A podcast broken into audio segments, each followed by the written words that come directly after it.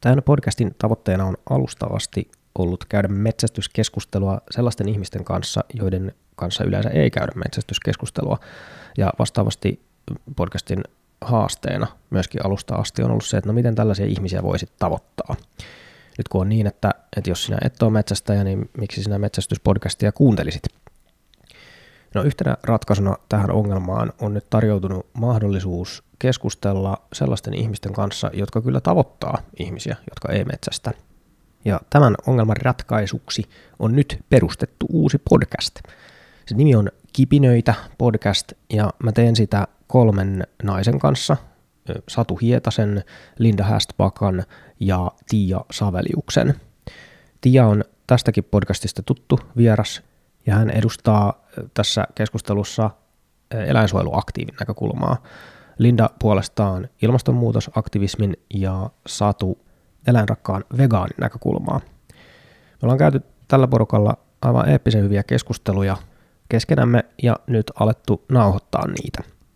Näissä keskusteluissa on se ilmiselvä arvo, että nämä on mahdollisuus laajentaa sitä meidän omaa todellisuuskuplaa nyt kun minä olen katsonut maailmaa metsästäjän näkökulmasta jonkun aikaa, niin on ihan ilmiselvää, että, että minulla on sokeita pisteitä siihen, että, että miltä maailma näyttää niistä toisista kuplista käsin. Ja samalla on hirveän helppo ajatella, että no tämä minun näkökulma, niin sehän nyt on se ainoa oikea ja absoluuttinen totuus. Mutta onko? Ehkä ei.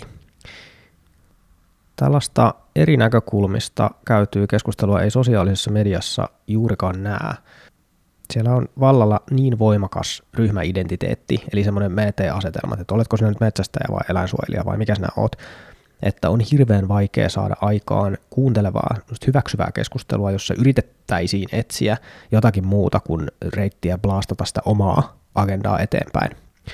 Mutta tällaisen luottamuksellisen suhteen kautta, joka me on nyt onnistuttu tämän porukan kesken luomaan, niin se on mahdollista.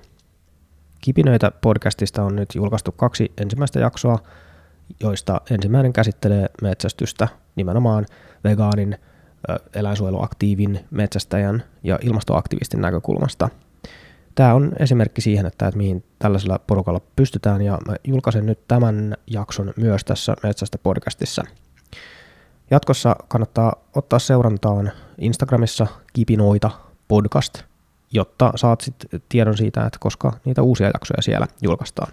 Mahdollisesti teen jotakin nostoja tässä Metsästä podcastissa myöskin, ja siis tulen myös jatkamaan metsästyskeskustelun käymistä myös tässä podcastissa. Mutta jos olet kiinnostunut siitä, että mitä tällaisessa nykypolarisoituneessa tilanteessa voi tehdä, niin tämä kipinöitä on kyllä erittäin hyvä tutustumiskohde voin luvata, että tulee laajentamaan sitä omaa ajatusmaailmaa tai antamaan ainakin niin kuin näkökulmaa siihen, että miltä tämä metsästystouhu nyt sitten vähän sieltä ulkopuolelta näyttää.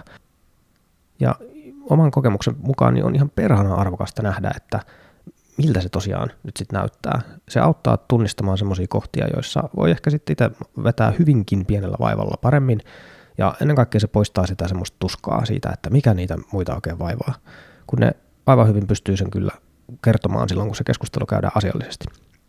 Mutta pidemmittä puhetta. Kivinöitä podcast, ensimmäinen jakso. Mun piti tuossa aikaisemmin jo sanoa, että nyt jos täällä kuuntelijoiden joukossa on henkilöitä, jotka kokee, että pistän stopin nyt, koska puhutaan eläinten tappamista, niin älä vielä pistä. Itse olen jättänyt alkuun itseäni suojellakseni monia tärkeitä keskusteluja ja kuunnelmia niin kuin välistä siksi, että mä oon, mä oon tavallaan pelännyt sitä omaa pahaa mieltä, mikä siitä tulee, kun puhutaan siitä, että niitä eläimiä pitää välillä, välillä tappaa. Niin tavallaan se, että, että nyt kun sen keskustelun on pystynyt käymään, niin on lisääntynyt ymmärrys niihin tilanteisiin, missä se joskus on välttämätöntä. No niin, eli terve kaikki. Satu Hietanen äänessä. Saakakitsen tililtä on varmaan ihmisille tuttuja. Tosiaan Nurmeksessa asuva elärakas valokuvaaja. Muutin tänne neljä, ö, anteeksi, viisi vuotta sitten ja täällä nyt sitten asustelen ja luon valokuvia ja ruokareseptejä. Ja me olen tässä äärettömän innoissani mukana tässä hommassa. Odotan tosi paljon, mitä me saadaan aikaan. Samalla, samalla asenteella. Mitäs, Joo. otetaanko Linda seuraavaksi sitten, sitten ääni? Yes. Eli Linda Hestbakka on tämmöinen 31-vuotias kahden lapsen äidi ja asun Luodossa. Ja koska kukaan ei kuitenkaan tiedä, missä Luoto on, niin sanotaan, että se on Pohjanmaalla.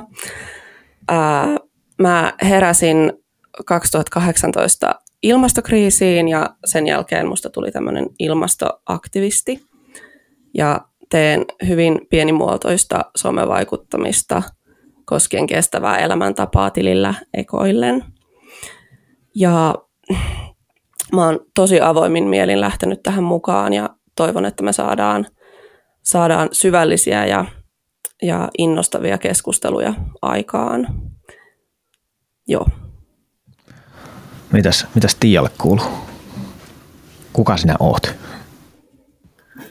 No niin, mä oon Saveliuksen Tiia Lapissa, asunut vissiin seitsemän vuotta suurin piirtein nyt ja uh, tehnyt jo ennen Lappiin muuttamista niin tosi aktiivisesti eläinsuojelutyötä eläinsuojeluyhdistyksessä ja sitten tavallaan eläinsuojelutyön kautta myöskin päätynyt metsästyksen pariin ja nykyisin uh, metsästys on siinä osa elämäntapaa kuin eläinsuojeluaktivismikin.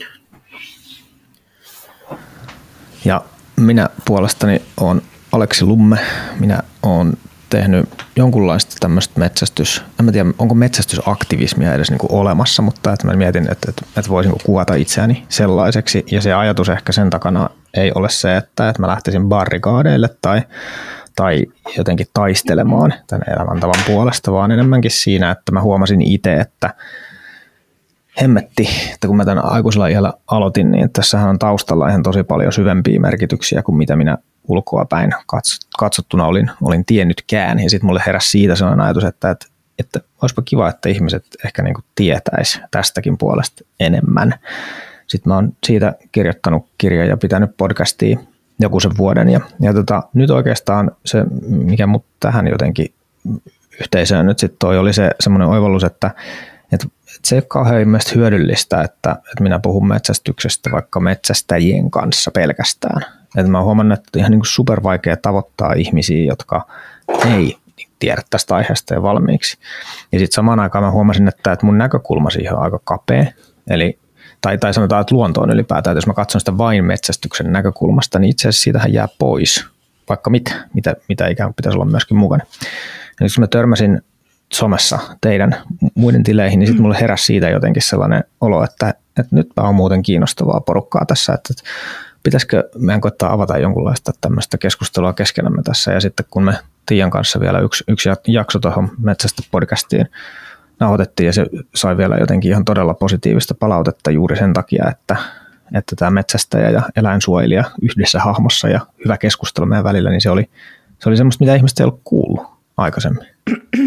Semmoista ei ole ollut ja se, se herätti minutkin siihen, että, tätähän meidän pitää nyt jotenkin tästä tuoda lisää. Että mehän ollaan ihanasti jotenkin tosi eri päädyissä tätä, tätä koko luontokatoa ja eläinoikeuksia ja, ja kaikkea mahdollista, niin, niin lähdetäänpä kokeilemaan, että mitä me saadaan tästä, tästä nyt sitten aikaa. Mahtavaa. Mä tota, luulen, että löytyy muitakin, jotka on vähän ehkä väsyneitä siihen somessa ilmenevään keskustelukulttuuriin ja tälle on tälle on tarvetta ja, ja tuota paikka ja toivotaan, että, että tuota se, sen lunastaa. Ehkä varmaan hyvä mainita tässä heti alkuun, että, että, että Kivinoita podcast löytyy sitten myöskin Instagramista, jonka kautta on ehkä helpoin, helpoin sit pistää ehdotuksia, palautetta ja ajatuksia ja toiveita ja huomioita siitä, että mitä tästä, mitä tästä tarttuu. Mutta lähdetään, lähdetään louhimaan sen pidemmittä puhetta, niin, niin tota, musta nyt vaikka mun näkökulmasta nyt ensimmäiseksi kiinnostaisi kuulla, että mikä, minkälainen suhde teillä kaikilla nyt sitten on niin metsästykseen. Miten, se, miten te olette sitä tarkastelleet? Osa ulkopuolelta ja vähän sisäpuoleltakin. Mitä metsästys teille tarkoittaa? Mä voin vaikka mm. aloittaa. Siis, ää, en itse metsästä. Puoliso harrastaa pienimuotoisesti sitä. Ja tota, mulla se on oikeastaan tämä metsästys tullut omaan elämään sitä kautta, että kun vältän tehotuotetun lihan syöntiä sen ilmastokuormituksen ja epäeettisyyden vuoksi, niin kun meidän perheessä kuitenkin syödään lihaa jonkun verran, niin sille piti löytää vaihtoehto ja se riista oli aika niin kuin semmoinen luonnollinen, luonnollinen vaihtoehto siinä sitten. ja tota, syödään myös kalaa. Ja vaikka en metsästä, niin jos tälleen äh, raffisti sanotaan, niin se ei kuitenkaan tarkoita, etten tappaisi eläimiä, koska kalastan. Ja en itse ehkä näe niin hirveästi eroa näiden välillä kuitenkaan. Ja mäkin olen jotenkin tässä nyt viime aikoina ymmärtänyt sen, että se metsästys on tosi paljon muutakin kuin sitä pelkkää jahtia. Ja,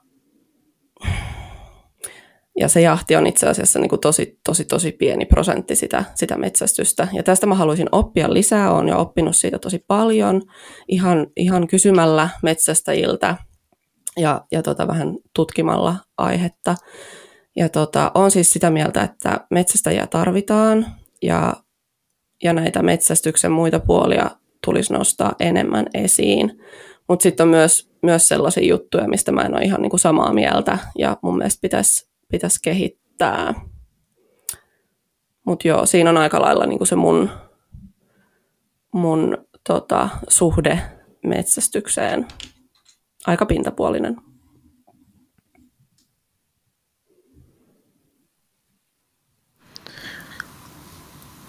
Heittäkää vaan seuraava, seuraava tuota vapaasti, ottakaa mm. kiinni. Mä voin tuota jatkaa. Mä oon, mm, no mun varmaan täytyy sitä lähteä ajattelemaan sitä kautta, miten mä näen eläimet. Eli mulla ne niin kuin lähtökohtaisesti eläimet on toiminut enemmän ehkä ystävinä ja kumppaneina siinä mielessä, että on, on ollut aina lemmikkejä ja koiria ja on paljon perehtynyt siihen eläimen tavallaan kognitiiviseen puoleen ja siihen, siihen miten ne oppii ja miten ne kokee ja, ja tuota, siinä tavallaan vaikka mä metsästykseen on nyt päässyt tutustumaan kumppanin kautta, eli mies metsästää, niin siellä on paljon sellaista, mitä, mikä tavallaan sitten ei ole linjassa sen kanssa, miten mä sen eläimen näen. Meillä on tosiaan metsästyskoiria, joita me kasvatetaan ja on siinä mielessä myös mukana, mukana mutta itse en, en metsästä, enkä varmasti tukkaan koskaan metsästämään. Mutta tietysti se, että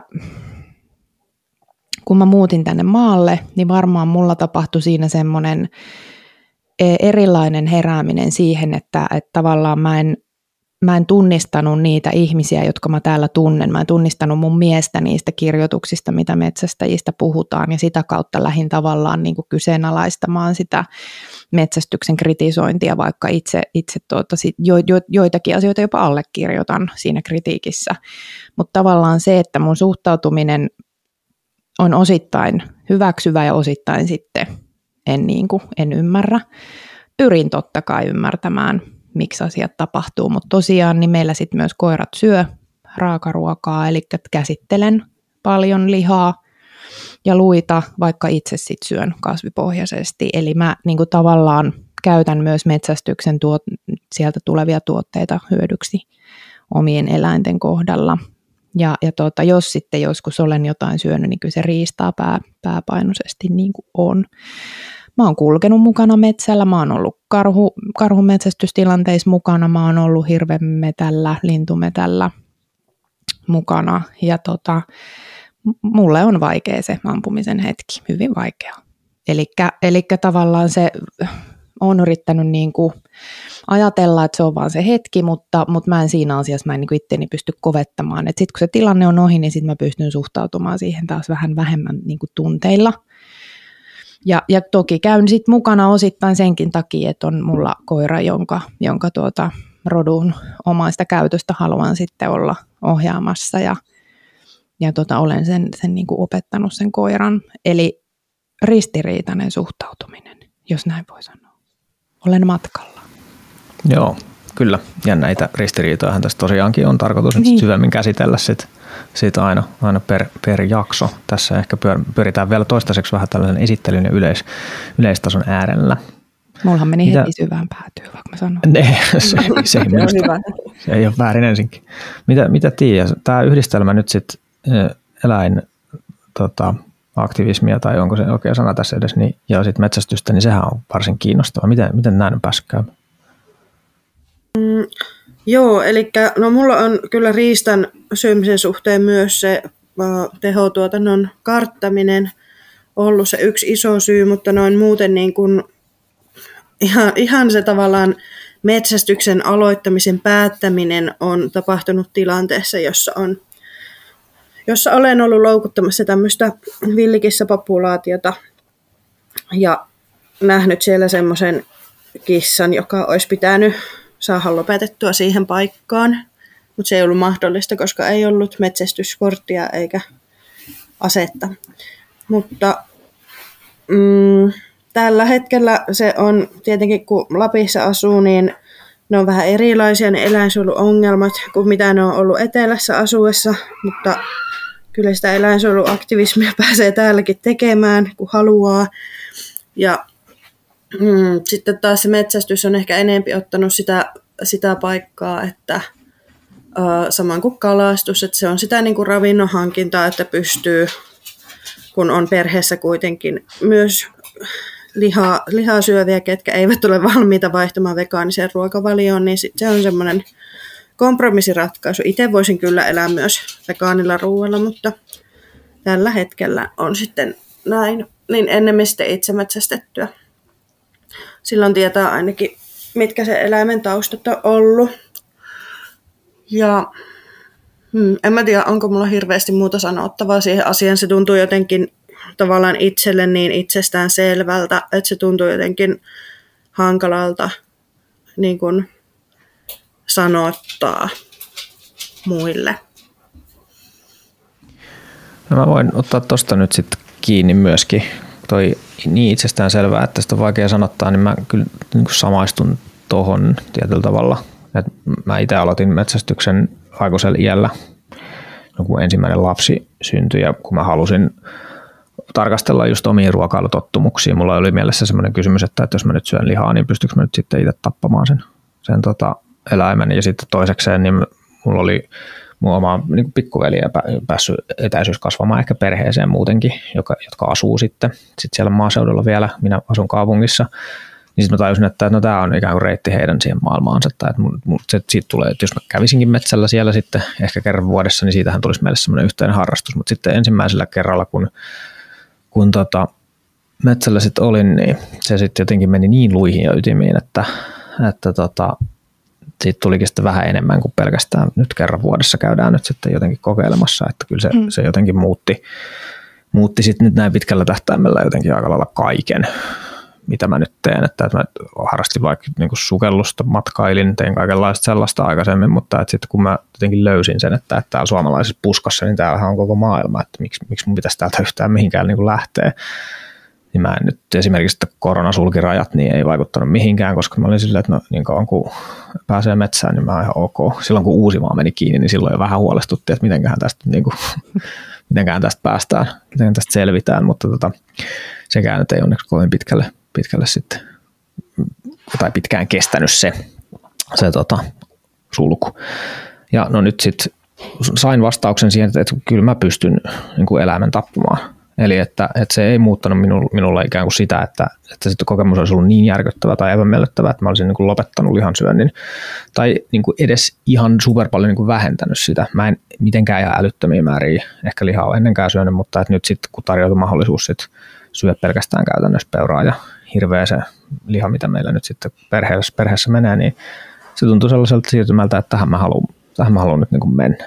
Ja tota, ehkä mulle siinä metsästyksessä vielä tämän ruoan lisäksi, niin se henkinen puoli on semmoinen, mitä mä oon niin kuin todella paljon tarkastellut ja hyödyntänyt niin kuin omassa elämässä, omassa prosessissa. Eli että et kun, kun tota, on ollut kaikenlaisia jotenkin niin kuin vastoinkäymisiä vaikeuksia, niin sit siitä luonnosta ja rauhasta on tota, tullut tosi turvapaikka ja semmoinen jokin niin paikka, jossa mä pystyn olemaan niin paikallani ja hiljaa, mikä ei multa välttämättä muuten niin kuin arjessa ja hirveän hyvin onnistu. Tällaisia, tällaisia tulokulmia mulla siihen, siihen aiheeseen on, että, että, että aloitin vähän silleen, että, että enpä tiedä, katsotaan mitä tästä tulee ja sitten hyppäsin siihen jotenkin täysin niin syvään päähän sisään ja nyt, ja nyt sitten nimenomaan olen tarkastellut maailmaa aika pitkälti niin kuin metsästyksen näkökulmasta tai, tai luontoa erityisesti ja sitten siinä on ollut mulle siinä keskustelussa paljon vaikeasti ymmärrettäviä asioita, että mikä ihmisiä tässä nyt sitten, sitten niin kuin risoo, niin sen takia minua, minua kiinnostaa kyllä näissä tulevissa jaksoissa sukeltaa tosi syvälle siihen, että, että, että mikä, mitä ne ongelmat sitten on, mitä, mitä te esimerkiksi niin kuin näette ja mitä me, mitä me voitaisiin niille sitten tehdä siten, että, että voitaisiin yhdessä, yhdessä oloa kuitenkin edelleen jatkaa. Siinä, siinä ehkä mun, mun tulokulma, tulokulma tähän. Pitäisikö me ottaa vielä semmoinen pikayhteenveto tästä metsästysaiheesta? Mitä, mitä teille nousi ikään kuin näistä, kun kuuntelitte toistenne, toistenne juttuja? Mitä, mitä havaintoja? Mä jotenkin äh, tartuin siihen, että varsinkin tässä niin kuin ilmastoskenessä, kun äh, tavallaan perhe yrittää tehdä kestäviä äh, tai kestävämpiä ratkaisuja niin kuin ruokavalion suhteen, niin jos on sekaaniperhe, niin se on, se on aika monella eräänlainen niin kuin kompromissi se, että okei, sanotaan vaikka, että toinen perheenjäsen haluaisi syödä vegaanisesti, toinen sekaanisesti, niin se riista, siitä, siitä tulee ehkä semmoinen niin kompromissi, että okei, vähennetään lihansyöntiä ja silloin kun sitä lihan, lihaa syödään, niin, niin se on riistaa. Ja mä sain Tiia susta vähän sellaisen kuvan kanssa, että teillä olisi vähän, vähän sama tilanne. Joo, kyllä meillä on just semmoinen tilanne ja sitten kun tavallaan äh, mulle lihansyönti itsessään ei ole ongelma, vaan mulle on ongelma nimenomaan se tehotuotanto ja kaikki, mikä siihen liittyy. Kyllä. Niin se on niin kuin, tavallaan, että jos mulla ei olisi olemassa sitä vaihtoehtoa, että mä voin syödä sitä riistaa ja itse pyydettyä kalaa, niin en mä sitten niin kuin söisi lihaa ollenkaan, mutta koska tosiaan puolison kanssa molemmat käyvän mettällä ja kalassa ja näin, niin meillä on olemassa se vaihtoehto ja en ole kuitenkaan niin viitseliäs, että tekisin kahta eri ruokaa, plus että siinä sitten taas olisi toisenlaiset ilmastovaikutuksetkin, että tehtäisiin kahta eri safkaa tällä hetkellä kahden hengen taloudessa, niin olisi se aika kummallista. Plus, että meillähän on myöskin siis kolme koiraa, niin he saa myöskin aika suuren osan ruuistaan tämän metsästys- ja kalastus uh, metsästyksen ja kalastuksen kautta. Syövät sekä lihaa että kalaa nämä kaverit. Niin, se yhteys sinne luontoon uskoisin, että aika monella on. Tai tarve tai pyrkimys siihen, että se tavallaan, se varsinkin suomalaisilla se tuntuu olevan tosi voimakas tarve olla jollain tavalla yhteydessä sinne luontoon ja yhteydessä niihin eläimiin. Ja mm, ei me voi täysin sivuuttaa sitä meidän ihmis homo sapiensin historiaa, missä se metsästys on ollut ihan siis jo lajin niin kuin jatkumisen kannalta aika tärkeässä osassa. Me ollaan kehitytty tämmöisiksi kuin mitä me ollaan sen kautta ja se on varmasti jollain tavalla siellä meidän geeneissä. Mutta mut itsellä just niin kuin mm, se ehkä se suurin oppi, mitä, mitä tässä sain, oli se, että, että mä en niin kuin, se metsästys, miten sä suhtaudut siihen, miten sä suhtaudut eläinten tappamiseen ja niiden käyttämiseen ravinnossa tai mu- muuna niin sanottuna materiaalina, niin sehän on maailmankuvasta kiinni. Ja se, millainen maailmankuva ihmisellä on, niin sitähän, sitähän ei ulkoapäin kukaan pysty niin kuin muuttamaan. Et mä en voi mennä sanoa kenellekään, että sä et voi uskoa näin tai ajatella näin. Ja tavallaan kun mä sen niin kuin ymmärsin täällä – kun mä tutustuin metsästäjiin, metsästäviin henkilöihin, niin tota, se oli mulla semmoinen niin kuin ehkä läpimurto, että, että tavallaan vaikka he tekis semmoisia asioita, mitä mä en niin kuin ymmärrä, niin mä en voi, mä en periaatteessa voi mennä sanomaan, onko se oikein vai väärin niin kuin globaali, globaalilla tasolla, että mä voin vaan sanoa, että on niin kuin mun, minun maailmankuvassani näin, näin tuota ei, en itse toimisi. Ja se toi tietyn armahduksen sille, että sit mä pystyin ehkä vastaanottamaan paremmin niitä asioita, mitä tapahtui. Ja samahan meillä on niin kuin tässä. Että tietty prosessi ja tietty matkahan meidän kaikkien on täytynyt käydä, että me pystytään tässä nyt istua ja puhua näistä näin kun me puhutaan, että eihän tämä kaikilta vielä onnistu tämä keskustelu, että siellä on jotain keskeneräisiä asioita, mitä pitää vielä itsensä selvittää, että saa sen rauhan, että voi tulla siihen keskusteluun ja puhua niistä vaikeista jutuista, mitkä ei tavallaan ole sitä omaa maailmankuvaa tukevia, niin pystyt käymään sen kunnioittavan sävyyn. Niin, minusta tuntuu, että olen ainakin törmännyt sellaiseen, sellaiseen että, että tosi monelle ja ihan siis ymmärrettävästi tulee semmoinen jonkunlainen niin kuin herätyksen kokemus. Säkin tota, Linda kuvasit sitä, että, että että sulle, oliko se just se 2018 ilmastoraportti oli sellainen, että nyt on niin pakko toimia. Ja sitten mä oon puhunut monen tota, ehkä niin kuin vihreässä politiikassa vaikuttavan tyypin kanssa, jolla on ikään kuin ollut samanlaisia hetkiä. Että on ollut, tullut joku semmoinen vääryyden kokemus sillä, että nyt on pakko toimia. Ja aika monesti se menee sitten siihen, että, että, että se pakko toimia ohjautuu nimenomaan jonkun muun toiminnan ikään kuin estämiseen tai pysäyttämiseen tai, tai jotenkin semmoiseen niin taistelumoodiin. Ja se on jännää jotenkin, että se on tavallaan ristiriidassa sen kanssa, mitä sä tuossa niin sanoit, että, että sä koet, että sä et voi muuttaa niin kuin muiden jotenkin ajattelua tai tekemistä, mutta sitten kuitenkin aika moni sitä jotenkin ensisijaisena keinona niin mm. niin kuin yrittää.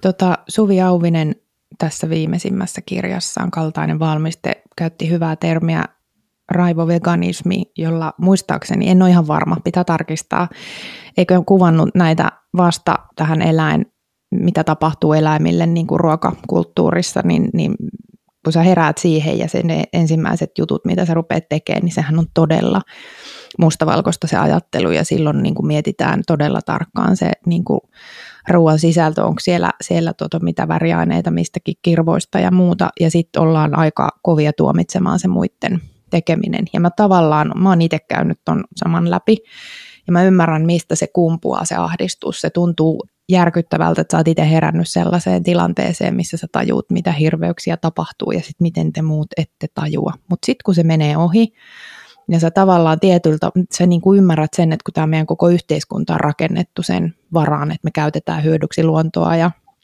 ja eläimiä, niin, niin tota, kun sä sen tavallaan ymmärrät, niin sitä, sitä vaikutustyötä ja sitä asioiden muuttamista rupeaa tekeekin vähän eri tavalla. Mutta mun mielestä siihen alkuun kuuluu se semmoinen, ei kuulu, vaan se tapahtuu. Mä en tiedä, mikä, mikä ilmiö siinä on psykologisesti kyseessä, mutta sehän tulee tosi kovalla voimalla. Ja mä oon saman huomannut myös näissä ilmastovaikutusjutuissa, että se tulee todella kovalla paineella se ensimmäinen, kun ihminen ymmärtää, että ei vitsi, että mitä tässä niin tapahtuu. Tulee sen ns-herääminen. Ja se on musta ilmiönä mielenkiintoinen, koska mä en todellakaan ole itse enää samanlainen kuin mä olin silloin, kun 2014 ryhdyin täysin vegaaniksi.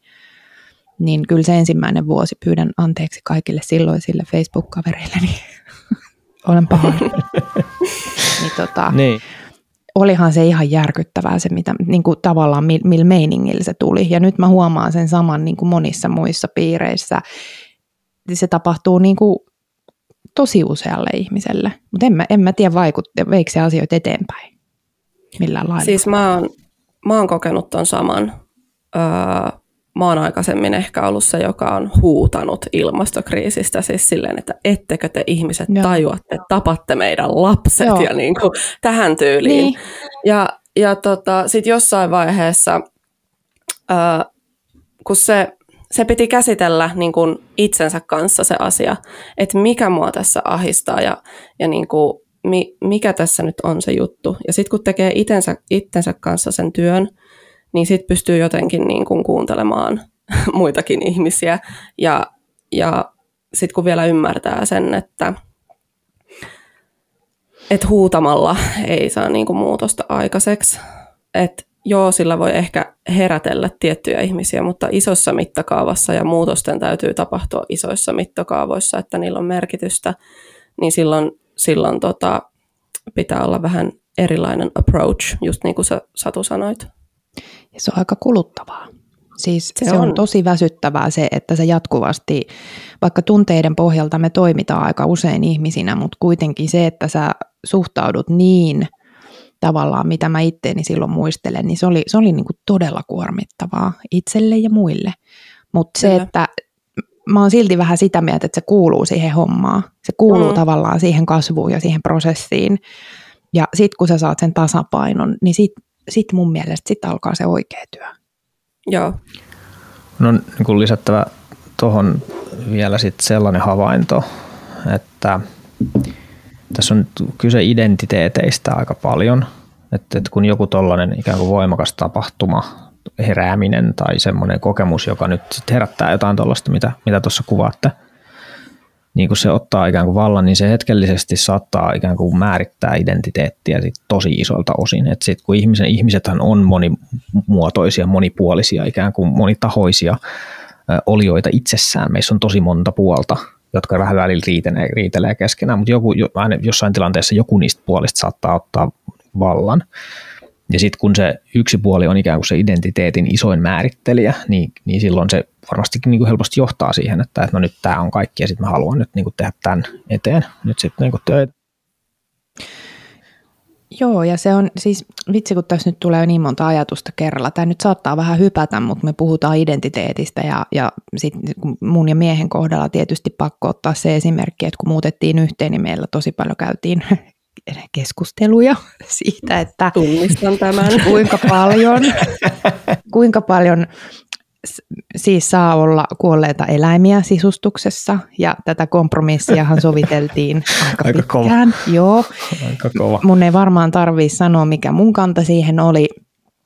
Mä kerron, että niitä oli paljon. Ja sitten tota, me juteltiin ja sitten mä sanoin, että kun se on, tämä on mulle aika vaikea juttu ja, ja se tietyllä tavalla, se, hän teki silloin todella suuren myönnytyksen siinä. Sanoi, että okei, että tehdään. Oli kaksi asiaa, mistä se ei suostunut luopumaan ja, ja tuota, tai no kolme, ja ne on edelleen tuolla. Ja se, miten hän sitten mulle muutamaa päivää tämän keskustelun jälkeen sanoi, oli se, että et, et mä oon metsästäjä ja se on ollut mun elämäntapa aina ja sen pitää saada näkyä mun kodissa. Ja silloin mä niinku tunsin pistoksen sydämessäni i- tämmöisenä ulkopuolisenahan tämä ei herätä varmasti samaa, mutta silloin kun sä rakastat jotain ihmistä oikeasti niin kuin vilpittömästi ja rehellisesti, niin kyllähän mä ajattelin, että niin joo, että mä en voi noita mun boho-punoksia tänne pistää roikkumaan ja buddha-patsaita tuoda ja sitä ajatella, että hän ei saa millään tavalla näkyä meidän yhteisessä kodissa. Ja se oli mulle niin kuin semmoinen, että niin joo, että, en, että nyt niin kuin satu, rauhoitu tämä on myös hänen koti. Ja se tavallaan, että sä oot tehnyt sen valinnan, että sä lähdet sellaisen ihmisen kanssa elämää rakentamaan, joka tekee asiat eri tavalla, niin se ei, voi, se ei tarkoita silti sitä, että mä saan häntä jurätä näiden mun oikeamielisten aatteideni kanssa. Ja, ja tuota, sitten mä niinku siitä pahoittelin ja sanoin, että joo, että tehdään näin. Ja näin muutamista elementeistä on tullut osa sisustusta ja koen, että he kuuluvat nyt perheeseen, mutta, mutta tota, tämä oli, tämä oli yksi isoimmista keskusteluista niin kuin minulle, mikä tavallaan sitten sitä tavallaan muistutti, että mä en voi mennä sanoa kellekään, miten pitää toimia, mutta sain mä aika paljon siistittyä. Kuolemaa kuitenkin jonkun verran pois seiniltä. Joo. Joo, mä tunnistan kanssa itsessäni ton äh, ristiriitaisuuden, koska varsinkin silloin, kun on eläinsuojeluaktiivi ja on metsästäjä, niin siinä joutuu aika paljon miettimään itseksen, mutta myös perustelemaan muille niitä valintoja, mitä tekee. Ja mä ehkä on itselläkin vähän sen asian käsittely vielä kesken, mutta tavallaan mä näen sen, että mä pystyn eläinsuojeluaktiivina ja metsästäjänä myös äh, toimimaan ikään kuin metsästyksen eettisyyden lisäämiseksi ja tavallaan niiden eettisten puolien parantamiseksi kaikin puolin myös metsästyksessä, koska totta kai metsästyksessäkin on eettisiä ongelmia. Jotkut isompia ja jotkut pienempiä, mutta kuitenkin, että niihin pystyy tavallaan myöskin metsästyspiirin sisältä vaikuttamaan. Ja sitten taas toisaalta se, että mä oon eläinsuojeluaktiivi, niin tarkoittaa sitä, että mä pystyn sitten vaikuttamaan paljonkin myös eläinsuojelupiireissä.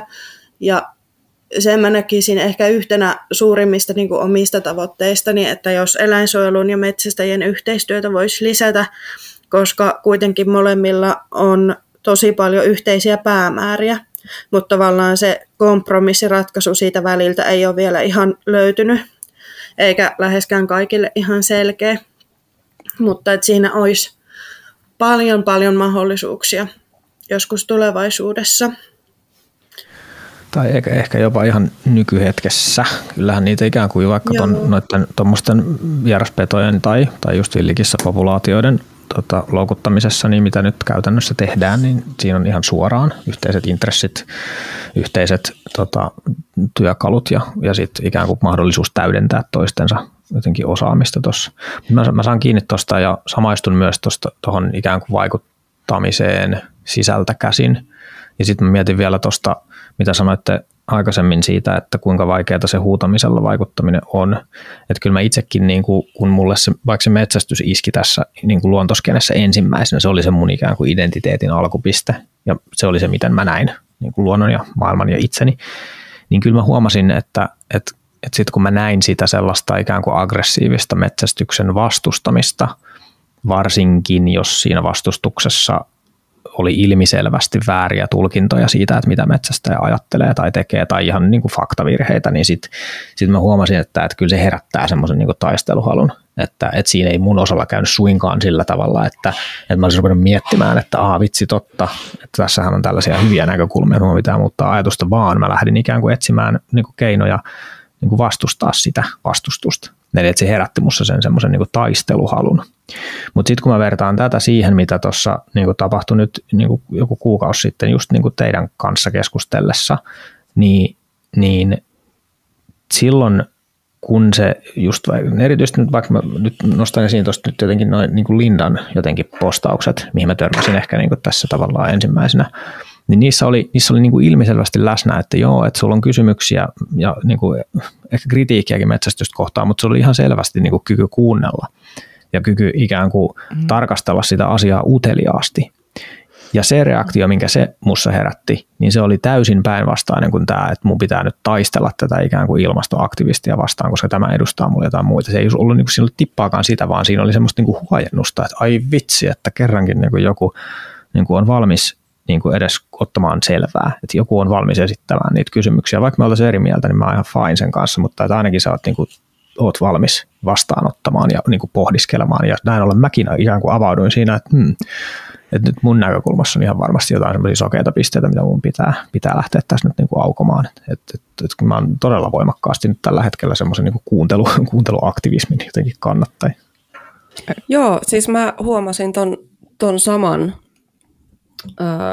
kun sä lähit kommentoimaan ja vastaamaan mun kysymyksiin ja muuta. Mä olin silleen, että aah, et vitsi, että et tässä, on, tässä on metsästä, joka oikeasti niinku, ensinnäkin kuuntelee, että mitä mä sanon, ja sitten sit vielä osaa niinku vastata mun kysymyksiin silleen, että ei niinku provosoidu niistä.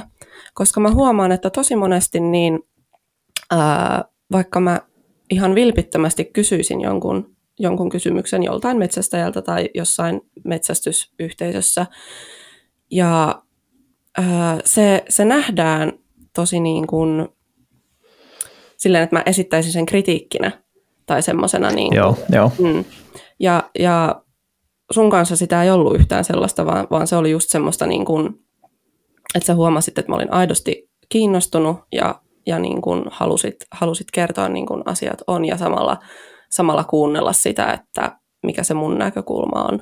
Ja mun mielestä se on niin kuin näissä meidän, meidän koko ryhmän kaikissa keskusteluissa niin kuin ihan avainasemassa.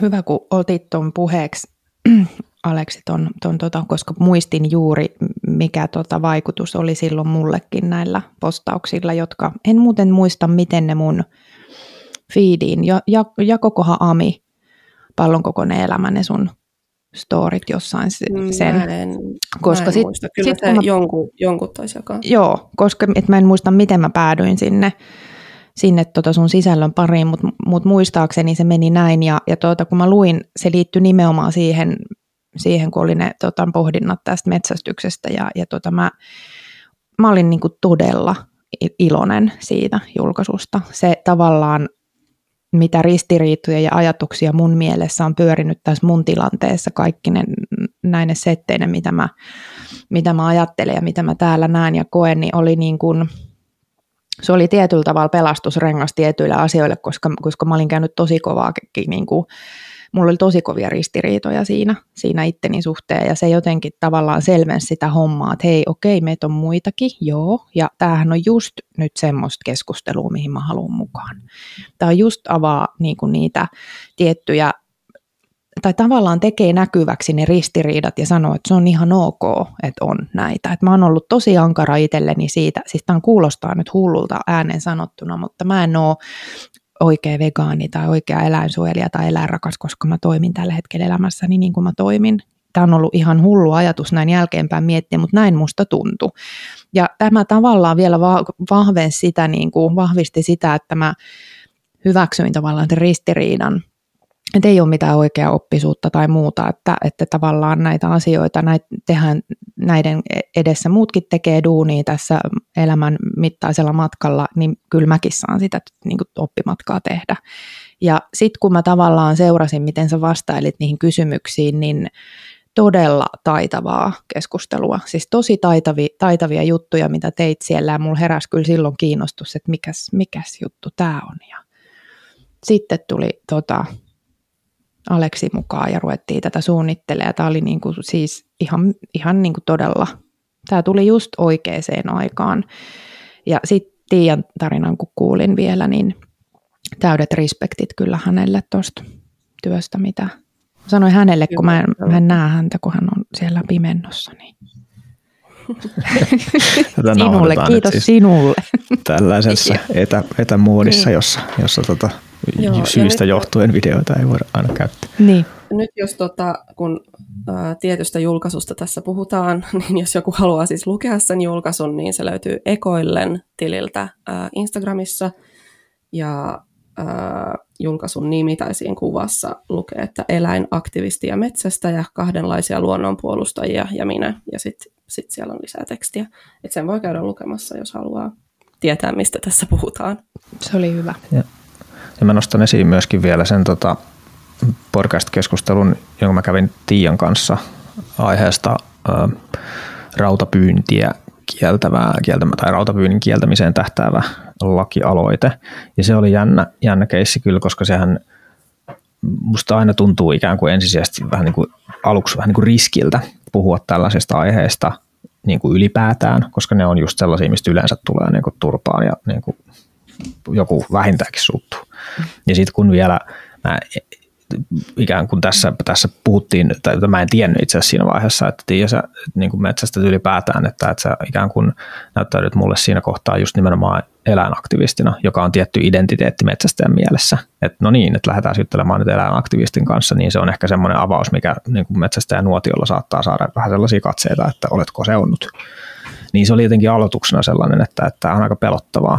Ja sitten kun me puhuttiin siitä vielä ennen sitä, että, että se oli ilmeisesti sullekin niin kuin aika pelottavaa, niin se oli tosi kiinnostava startti. Ja sitten se, mitä siitä seurasi, oli sit se, että, että niin kuin metsästäjäpiireissä tai niissä tota, piireissä, joita, jotka, joita toi mun podcast tavoittaa, niin, niin sieltä heräsi todella jotenkin po- positiivinen vastareaktio. Ei vastareaktio, vaan se positiivinen reaktio ylipäätään. Siis sellainen, että, että hemmetti, että tämähän oli niin kuin kiinnostava, tämähän oli niin kuin hyvä keskustelu, että tällaista, tällaista lisää. Minkälainen se sun kokemus siitä sitten sit oli? Joo, siis se oli ihan sairaan jännittävää ekana ja siis tähän rooliristiriitaan kuuluu vähän myös se, että tuntuu monesti, että tavallaan mieli, mun mielipiteet ei kelpaa, tavallaan ne ei kelpaa metsästille eikä ne kelpaa niin kuin eläinsuojelijoille sen takia, että mä pela, pelaan molemmilla puolilla, jos näin voi sanoa. Mutta äh, se oli kyllä... luottaa jännä. sinuun, kun sinä olet vihollisen puolella. niin, kaksoisagentti. Joo, mutta tota, no siis musta tuntuu, että mä ehkä eniten pelkäsin kuitenkin eläinsuojelijoiden reaktioita. Mä, musta tuntuu, mä en ole enää ihan varma, mutta musta tuntuu siltä, että se oli se, että mä pelkäsin tavallaan kaikista eniten sitä, niin kuin, jotka on pidempään ollut mun omia sitaateissa. Koska mä oon kuitenkin sitä eläinsuojelutyötä tehnyt ihan sairaan monta vuotta jo ja metsästänyt en ole läheskään niin pitkään, mutta, mutta oikeastaan siinä niin kuin, ähm, alussa niin niitä reaktioita tuli ainoastaan metsästäjiltä ja ne oli järjestään positiivisia. Yhden ainoita negatiivista kommenttia ei tullut. Ja sitten ihan siis yksittäisiltä eläinsuojelijoilta, semmoisilta, ketkä jo tuntee ja tietää, mutta niin niiltä tuli sitten positiivista palautetta. Et oikeastaan sitten vasta myöhemmin, ähm, sitten kun kyselin yleisellä tasolla tuolta ähm, SEYn jäsenyhdistysten aktiivijäsenistöltä, niin kyselin, että onko, onko tehneet yhteistyötä metsästäjien kanssa ja sitten vähän muutenkin avasin niin sitä keskustelua sillä puolen, niin ö, sitten tuli vähän enempi palautetta, mutta sekin oli pelkästään positiivista, että sitten niin ne, ketkä todennäköisesti on eri mieltä asiasta, niin oli kyllä täysin hiljaa, että kukaan ei sanonut niin mitään negatiivista. Mutta se oli kyllä jännä. jännä homma. Että ehkä olisin toivonut, että se olisi vieläkin laajemmin se ö, podcasti levinnyt myös eläinsuojelupiireissä. Mun piti tuossa aikaisemmin jo sanoa, että nyt jos täällä kuuntelijoiden joukossa on henkilöitä, jotka kokee, että pistän stopin nyt, koska puhutaan eläinten tappamista, niin älä vielä pistä. Itse olen jättänyt alkuun itseäni suojellakseni monia tärkeitä keskusteluja ja kuunnelmia niin kuin välistä siksi, että mä oon, mä oon tavallaan pelännyt sitä omaa pahaa mieltä, mikä siitä tulee, kun puhutaan siitä, että niitä eläimiä pitää välillä, välillä tappaa – niin tavallaan se, että, että nyt kun sen keskustelun on pystynyt käymään, niin on lisääntynyt ymmärrys niihin tilanteisiin, missä se joskus on välttämätöntä. Ja tavallaan se olisi hirveän tärkeää, että varsinkin nyt ne, jotka ei ole aikaisemmin pystynyt kuuntelemaan, kuuntelisi nyt. Ja ihan sama kuin Tiia sulla, niin kyllä mäkin mietin täällä eniten sitä, miten reagoi ne, ne ihmiset mun elämässä, jotka on – on tuota ehkä enemmän niin kuin sitä eläinsuojelullista maailmankuvaa, niin kuin, koska tuota, silloin kun mä muutin tänne ja joitakin, olikohan joku semmoinen tilanne, missä oli meno sirvimetälle mukaan ja mies istui vieressä ja sillä oli hirvenmetsä, siis oranssi takki päällä ja laitoin kuvan silloisille somekanaville, niin mä sain siitä palautetta että mitä sä oot mennyt tekemään, että sä oot tuommoisesta empaattisesta elämäntyylistä luopunut ja siirtynyt eläinten tappamista eläinten tappajien puolelle. Ja tuli useita yhteydenottoja, ne oli kaikki kyllä miehiltä, että, että tuota, yksikään nain, naispuolinen henkilö ei, ei tuota, kommentoinut, mutta tavallaan se jätti mulle semmoisen jäljen, että niin joo, että näinkö se todella nähdään, koska enhän mä sitä voi avata sitä koko matkaa ihmisille niin kuin missään, missään yhdessä kuvassa, mutta mä ymmärrän ton Tiian niin nuo kokemukset ja nuo ajatukset ihan täysin, mutta sitten toisaalta mä myös ajattelin, että, että, että mä elän mun elämääni näin ja mä käyn tämän matkan näin ja sitten joku muu voi tehdä toisella tavalla. Mutta paras asia, mitä voi tehdä, on kuunnella. Joo, mä tunnistan kaiken ton, mitä, mitä te sanotte. Mulla oli ihan sama juttu, kun mä tein sen ensimmäisen postauksen tavallaan tästä aiheesta Instagramissa, ää, missä justiin rinnastin metsästäjän luonnonsuojelijaan, koska mun mielestä siinä on tosi paljon samaa ja, ja minusta metsästäjä on luonnonsuojelija myös. Ja tota, ää, ekosomepiireissä suuri osa ihmisistä on myös vegaaneja, tai mä tiedä suuri osa ihmisistä, mutta siellä on on paljon ihmisiä, ketkä on, on sitten myös vegaaneja ja mua jännitti ihan sikana, että tavallaan potkitaanko mut nyt ulos tästä yhteisöstä tämän ää, mielipiteen ja tämän ajatuksen vuoksi.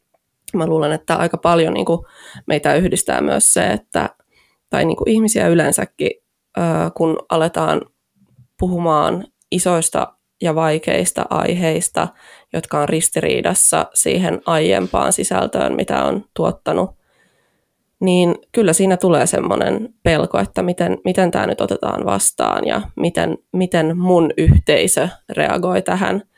Ja mä oon itsessäni huomannut sen, että, että okei, on, mulle on henkilökohtaisesti tärkeää niin kuin, äh, kuulua, kuulua johonkin yhteisöön, mutta se, että jos se rajataan vaan tiettyyn yhteisöön ja että mm. se on tosi niin kuin kapea se, se että mi, mitä se niin kuin, öö, minkälainen pitää olla pystyäkseen kuulumaan tiettyyn yhteisöön, niin öö, mulla katkesi vähän ajatus, mutta, mutta tota, tämä on semmoinen niinku mielenkiintoinen asia ja pitäisi ehkä vähän osata irtautua siitä omasta kuplastaan, tai siis pitääkin osata mm. astua pois sieltä omasta kuplasta ja vähän katsoa, että mitä siellä ympärillä tapahtuu. Siis kyllä, ja toi, että pitää olla liikkumavaraa. Ei voi, Kyllä. siis minkään niin kuin identiteetin tai ismin tavallaan, ei, ei ole mitään semmoista kriteeristöä, joka sun pitää täyttää, että sä olet jollain tavalla, tai ei saisi olla. Ja mä en tiedä, onko mm. tämmöisiä vai onko se sitten sitä oman pään sisäistä niin kuin tavallaan sitä rajoittamista, mitä me tehdään ja pelätään sitä muiden reaktiota tai mietitään. Ei se välttämättä aina pelkoa, vaan se on sitä, että vähän jännittää, että miten tämä otetaan vastaan tämä homma. Mutta se, että et kyllä mua pikkusen aina sitten, niin kuin sanoit samalla lailla, että sit jos, jos, jos mulle lyödään niin kuin rajat, että joo, jos sä tähän haluat kuulua, niin sun pitää toimia näiden tiettyjen säädösten tai normien mukaan aina kaikissa tilanteissa, niin mulla on niskakarvat pystyssä. Sitten mä aina kaannen. Että mulla tulee todella joo. voimakas niin kuin reaktio siitä, että, että kyllä että mä, mä voin olla montaa mieltä ja mä voin mu- muuttaa mieltä, niin kun, kun tota maailma mua opettaa ja mulla täytyy olla siihen vapaus. Et samaan aikaan, kun me halutaan rikkoa tässä maailmassa sukupuoli normeja ja näitä, että, että kasvatetaan lapset lapsina, niin samaan aikaan sitten kuitenkin luodaan näille ismeille hyvin suurta sellaista kriteeristöä, että no nyt sun pitää olla tämmöinen tai sit sä et ole tarpeeksi hyvä. Niin mä kans sitä niin kuin vastaan haluan vähän pökkiä.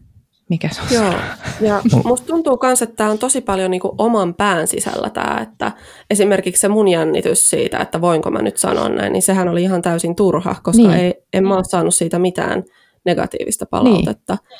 Ja, ja tota, mä en tiedä, miksi tämä tuli mulle yllätyksenä, koska, koska periaatteessa kyllä mä niin kuin tiesin sen, että ei, ei tästä nyt voi tulla mitään skandaalia tai, tai mitään, että nyt, nyt nämä ihmiset, kenen kanssa on kuitenkin niin kuin jutellut mm. paljon ja, ja muuten on niin kuin sama, sama arvomaailma, niin jotenkin niin kuin lakkaisi puhumasta mulle tai muuta, mutta silti niin Joo. on semmoinen tunne, että, pelko. tai pelko, me että jos liikaa näin ikäviä käydä, niin me mitä luullaan, että meidän yhteisöt.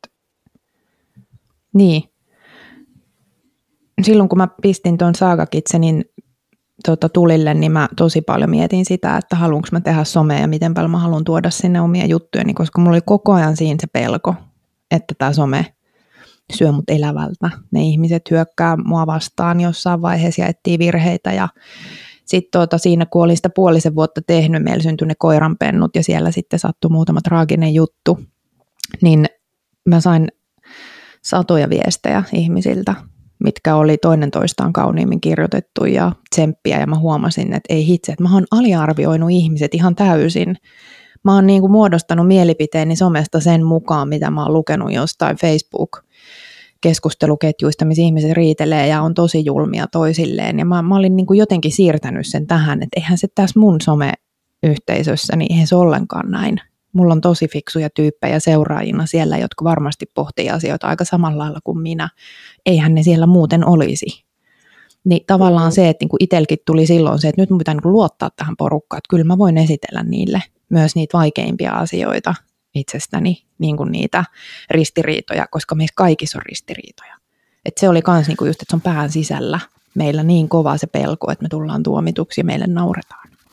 Eikä se, eikä se ole täysin niin kuin perusteeton pelko. Siis kyllähän noita tommosia niin kuin sometuomioitahan nyt niin kuin jaetaan hyvinkin aktiivisesti ja semmoisia ikään kuin yksittäisiä tosi aggressiivisiakin viestejä voi niin kuin tulla ja niihin reagoi tosi voimakkaasti. Että, että aika monella on sellainen mm miellyttämisen tarvetta, ainakin just no sanotaan, että sä haluat kuulua siihen omaan ryhmäänsä, olla sen arvokas jäsen, niin se nyt on ainakin sellainen, mikä on tosi samaistuttava ja tosi vahva. Ja sitten jos joku ikään kuin rupeaa uhkaamaan sitä, että nyt sä et enää kuulu tähän meidän jengiin, kun sä vihollisen kanssa niin. tuolla kaveraat, niin, niin totta kai se vaikuttaa. Niin. Mutta sitten siinä, siinä saattaa jäädä näkemättä just toi, mitä sä kuvaat, että, että suurin osa ei olekaan tota niin. mieltä. Että annetaanko me sitten niiden niin kuin aggressiivisten jotenkin niin kuin absolutistien ohjata sitä sitä meidän niin kuin toimintaa vai toimitaanko me sitten niin kuin me oikeaksi nähdään. Et mulla mm. ehkä itsellä niin kuin se, että joo, että jos joku rupeaa tiukkoja sääntöjä latelemaan mulle, että näin sun pitää toimia, niin siinä on tietty niin kuin vastustus. Totta kai säännöissä on pointtejakin. Esimerkiksi, että jos niin kuin aseturvallisuussäännöt on vaikka sellaisia, että niitä mä en lähde nyt niin kuin kiistämään tai en ole silleen, että, että minä en tee niin kuin sinä sanot, niin. kun minä haluan tehdä omalla tavalla. Totta kai mä niitä noudatan. Mutta mulle ehkä se niin kuin kriteeri tai semmoinen niin kuin happotesti sille ryhmälle on se, että onko tämä ryhmä nyt niin kuin ensisijaisesti niin kuin sisäänpäin kääntyvä ja muita vastaan. Siis sillä että, että jos, jos ikään kuin se ryhmä on sillä että, että sä et saa kuulua tuohon toiseen ryhmään, niin se on mulle semmoinen merkki, että mm, onkohan tässä nyt niin kuin kaikki kuitenkaan kohdallaan. Ja rehellisyyden nimissä, niin kyllä metsästyksessä niin kuin jonkun verran sitä on. Siis mm. silleen, että, että meppä sanomaan mm. jossakin nuotiolla, että minä äänestän vihreitä, niin siitä voi tulla keskustelu. Mutta sitten taas toisaalta, niin jos sä pystyt se vaikka perustelemaan tai niin kuin tuomaan esiin, niin ei, ei se nyt välttämättä sitten niin sinun hyl- hylätyksi tee, jos sitten kuitenkin muuten olet aktiivinen osa sitä, sitä yhteisöä. Mutta kyllä mä niin kuin huomaan ja tunnistan ton, ton saman mikä pelon siitä, että mun oma, oma ryhmä nyt mut sitten jotenkin tässä, niin. tässä jotenkin hylkää. Ja en mä tiedä, olisiko tämä nyt sitten jo, jonkunlainen semmoinen ryhmäterapia podcast nyt sitten kaikille sellaisille, jotka ikään kuin tällaista, tällaista pelkoa niin kuin kärsii, että ei me olla ainakaan niin kuin yksin sen kanssa. Kyllä, ja siis tämähän voi olla mikä tahansa aihe, eihän sen tarvitse olla eläimiin, luontoon ja metsään liittyvä, vaan onhan näitä ristiriitoja muuallakin, niin kyllähän tämä voi olla myös vertaistukea. Ja Joo. sen verran mun on pakko vielä sanoa tuosta tosta, tota, tämän, näistä metsästäjistä, jotka minä tunnen, niin sen alku, alkuhämmästelyn ja, ja naureskelun ei, ei pahalla, vaan he totta kai jengiä nauratti, kun, kun mies sitten kertoi, että sieltä tuli tämmöinen helsinkiläinen vegaani, jonka kanssa nyt sitten laittoi hynttyyt yhteen, ja on se varmasti montaa naurattanut ja hymyilyttänyt. Ja sitten kun mä rupesin tutustumaan näihin ihmisiin, niin mun on kyllä pakko kiittää jokaista heitä, että kyllä mulle on jaksettu selittää ja avata ja näitä asioita ja aina kun mä oon kysynyt, niin mulle on kyllä niin kuin vastattu asiallisesti ja selitetty ja on käyty tuota vaikeitakin keskusteluja aiheesta ja toisiaan kunnioittaen, että mut on kyllä, mä oon kokenut, että mut on otettu tänne niin kuin hyvin vastaan. Ainakin ne on mulle saanut sen kokemuksen. Mä en tiedä, mitä ne on sitten keskenään puhunut, mutta mä olen kokenut, että ja edelleen niin mulla on tosi läheisiä ystäviä, metsästäjiä, jotka tuota, joiden kanssa sitten käyn näitä keskusteluja ja silloinhan se on, ne on kyllä hyviä ne keskustelut. En mä ole niin kuin perääntynyt näissä omissa ajatuksissa, niin mä oon edelleen sitä mieltä kuin mä oon aina ollut, mutta jotenkin me vaan käydään ne hyvässä hengessä. Olisiko meillä jotain loppukaneettia vielä Tiialta tai Lindalta tuohon? Minusta tämä oli erittäin, erittäin hyvin sanottu.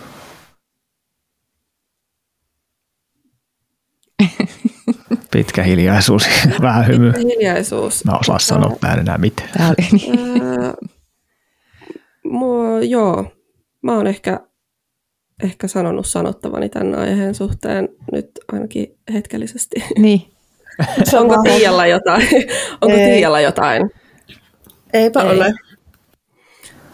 Tämä on täydellinen, täydellinen hetki painaa stop-nappulaa nyt sitten tälle ensimmäiselle jaksolle ja, ja tota, hypätään sitten tulevaisuudessa näihin ikään kuin yksittäisiin teemoihin, aiheisiin syvemmälle. Me ollaan puhuttu kissoista ja eläimen tappamisen ja suojelun ristiriidasta, mielenterveydestä ja luonnonsuojelijalle suunnatuista kysymyksistä ja luonnon monimuotoisuudesta, ruokavalioista ja tota, somemokista ja yhteistyöstä. Mä luulen, että näistä teemoista, näistä teemoista päästään nyt sitten niin vääntämään sitten, sitten vielä, vielä enemmänkin ymmärrystä, ymmärrystä hakien. Mutta kiitos, kiitos nyt tästä, tästä tota ryhmä, ryhmäterapiasessiosta ja, ja toivottavasti näitä päästään tekemään pian lisää.